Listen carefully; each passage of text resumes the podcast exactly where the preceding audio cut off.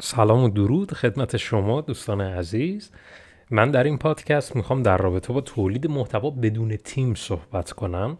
یک کارگاه دو روزه ای ما در پیش داریم با عنوان ریز محتوا که دقیقا درون این کارگاه به دوستان یاد میدیم که تولید محتوا رو بدون تیم انجام بدیم. اون هم در اکثر رسانه ها نه فقط در یک رسانه. چون بر این معتقدیم که اگر بخوایم در سوشال مدیا کلا در کسب و کار مجازی بخوایم موفق بشین باید تولید محتوای همه جانبه انجام بدیم ولی این تولید محتوا بدون تیم چیزی هستش که دغدغه ما بوده و اون رو برطرفش کردیم. الان سالیان سال این رو برطرفش کردیم و در نظر داریم الان این رو به صورت یک کارگاه دو روزه برگزار بکنیم. بریم سراغ این که این تولید محتوا بدون تیم اصلا به چه صورته؟ چطور امکان پذیره که ما بدون تیم اصلا محتوا تولید بکنیم؟ ما معمولا وقتی که می‌خوایم محتوامون رو تولید بکنیم خب یک سری اهدافی رو در نظر می‌گیریم شروع می‌کنیم به تولید محتوا و های کار ول می‌کنیم. و بعد میریم سراغ بهبود فردی یا میریم سراغ ایده هایی که بتونه به ما کمک بکنه که خیلی سریعتر تولید محتوا کنیم خیلی منسجمتر تولید محتوا کنیم ولی در نهایت باز هم موفق نمیشیم. اگر نخواسته باشیم تا چند تا چیز اساسی رو اصلاح بکنیم. اگر بخوایم تولید محتوا رو انجام بدیم چه با تیم چه بدون تیم باید بر روی سه تا عنصر خیلی خوب تمرکز کنیم.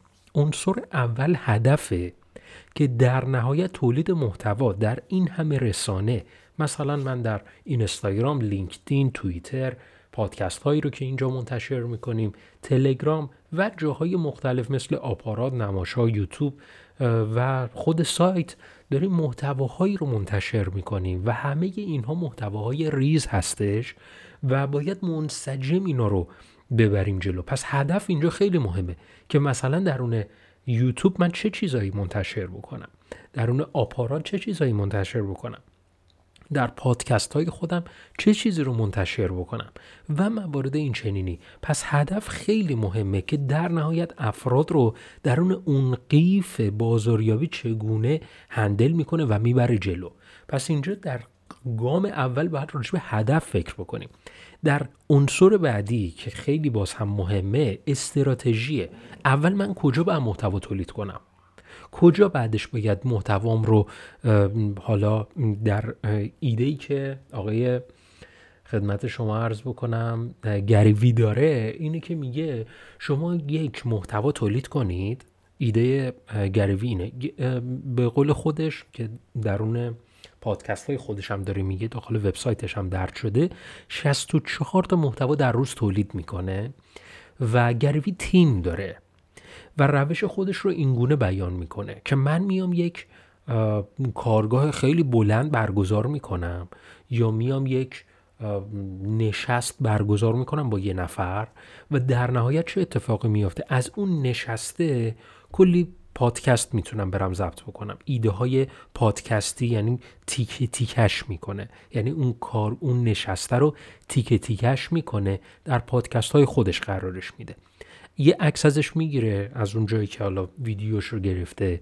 یه عکس گرفته یه چیزی می‌نویسه روش منتشرش می‌کنه مثلا در اون اینستاگرام. یه سری ویدیو ها کات, ویدیو کات های پی در پی زیاد می‌زنه. اون رو در یک جای دیگری منتشر می‌کنه. ایده گریوی اینه. میگه یه محتوای بلند تولید بکن و اون رو هی بشکن و در جاهای مختلف نشر بده. ولی این ایده برای کسی که بدون تیم می‌خواد فعالیت بکنه کار بیفایده است. نمی‌تونه به این شیوه کار رو ببره جلو. پس یکی از دقدقه های ما استراتژیه که من الان در حال حاضر مق... اصلا مقاله بنویسم. الان برم توییتر رو الان منتشر بکنم. یه مطلب در توییتر بزنم. یا الان برم یه ویدیو رکورد بکنم. کدوم مطلبم رو رکورد بکنم که در نهایت بتونه به اون فروش محصولم منجر بشه. پس این استراتژی در تولید محتوا بدون تیم خیلی مهمه که من چه استراتژی سودمندی رو باید اینجا انجام بدم. این عنصر دوم بود استراتژی. عنصر سوم ابزاره. اینکه من با چه ابزارهایی می‌تونم کار بکنم که نشرم تولید نشر رو برای من ساده بکنه. ما ابزارهای ایرانی زیادی داریم که تولید که نشر رو برای ما ساده کرده. این نشر رو می‌تونه خیلی برای ما ساده بکنه. ولی در نهایت باز هم به همین ابزار ختم نمیشه. شما کافی در گوگل search بکنید ابزار انتشار محتوا در رسانه های اجتماعی. درون این اینستاگرام. n تا ابزار ایرانی میاد که می‌تونید از همون ابزارها استفاده بکنید و کارو ببرید جلو. ولی تنها باز هم ما با این ابزارها نمی‌تونیم کارو ببریم جلو.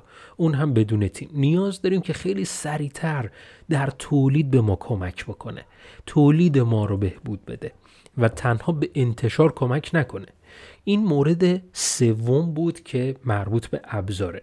حالا من سه تا عنصر رو معرفی کردم ولی اینجا می‌خوام یه عنصر دیگه هم بهش اضافه بکنم که اگر اون نباشه سه تا عنصر قبلیه هیچ فایده ای نداره و اون باورهای اشتباهیه که به ما دادن یعنی ما یاد گرفتیم در اصل. باورهای اشتباهیه که ما اشتباهی یاد گرفتیم.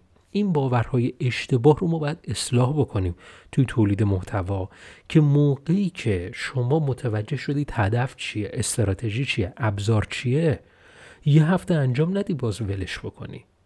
اگر تجربه تولید محتوا رو داشته باشی حتما این حالا چیزی که گفتم رو تصدیق می‌کنید که بعد از مدتی دل و دماغ تولید محتوا رو نداری انگار.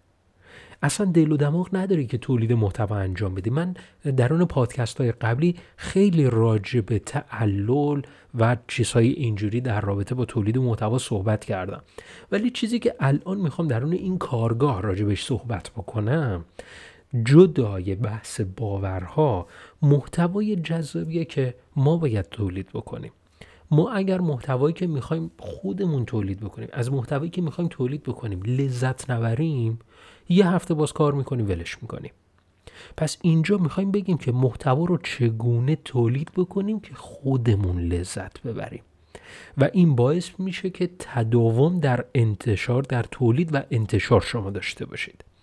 این دوره در از برای کسانی مناسبه که به تولید که تولید محتوای مستمر رو می‌خوان در رسانه های اجتماعی خودشون داشته باشن که این تولید محتوای مستمر باعث میشه که خیلی سریعتر طبیعتا از رقبا هم سبقت بگیرن. یک استراتژی اصلا محسوب میشه و می‌تونه به شما کمک بکنه. این دوره سی روز پشتیبانی داره بعد از شرکت در دوره.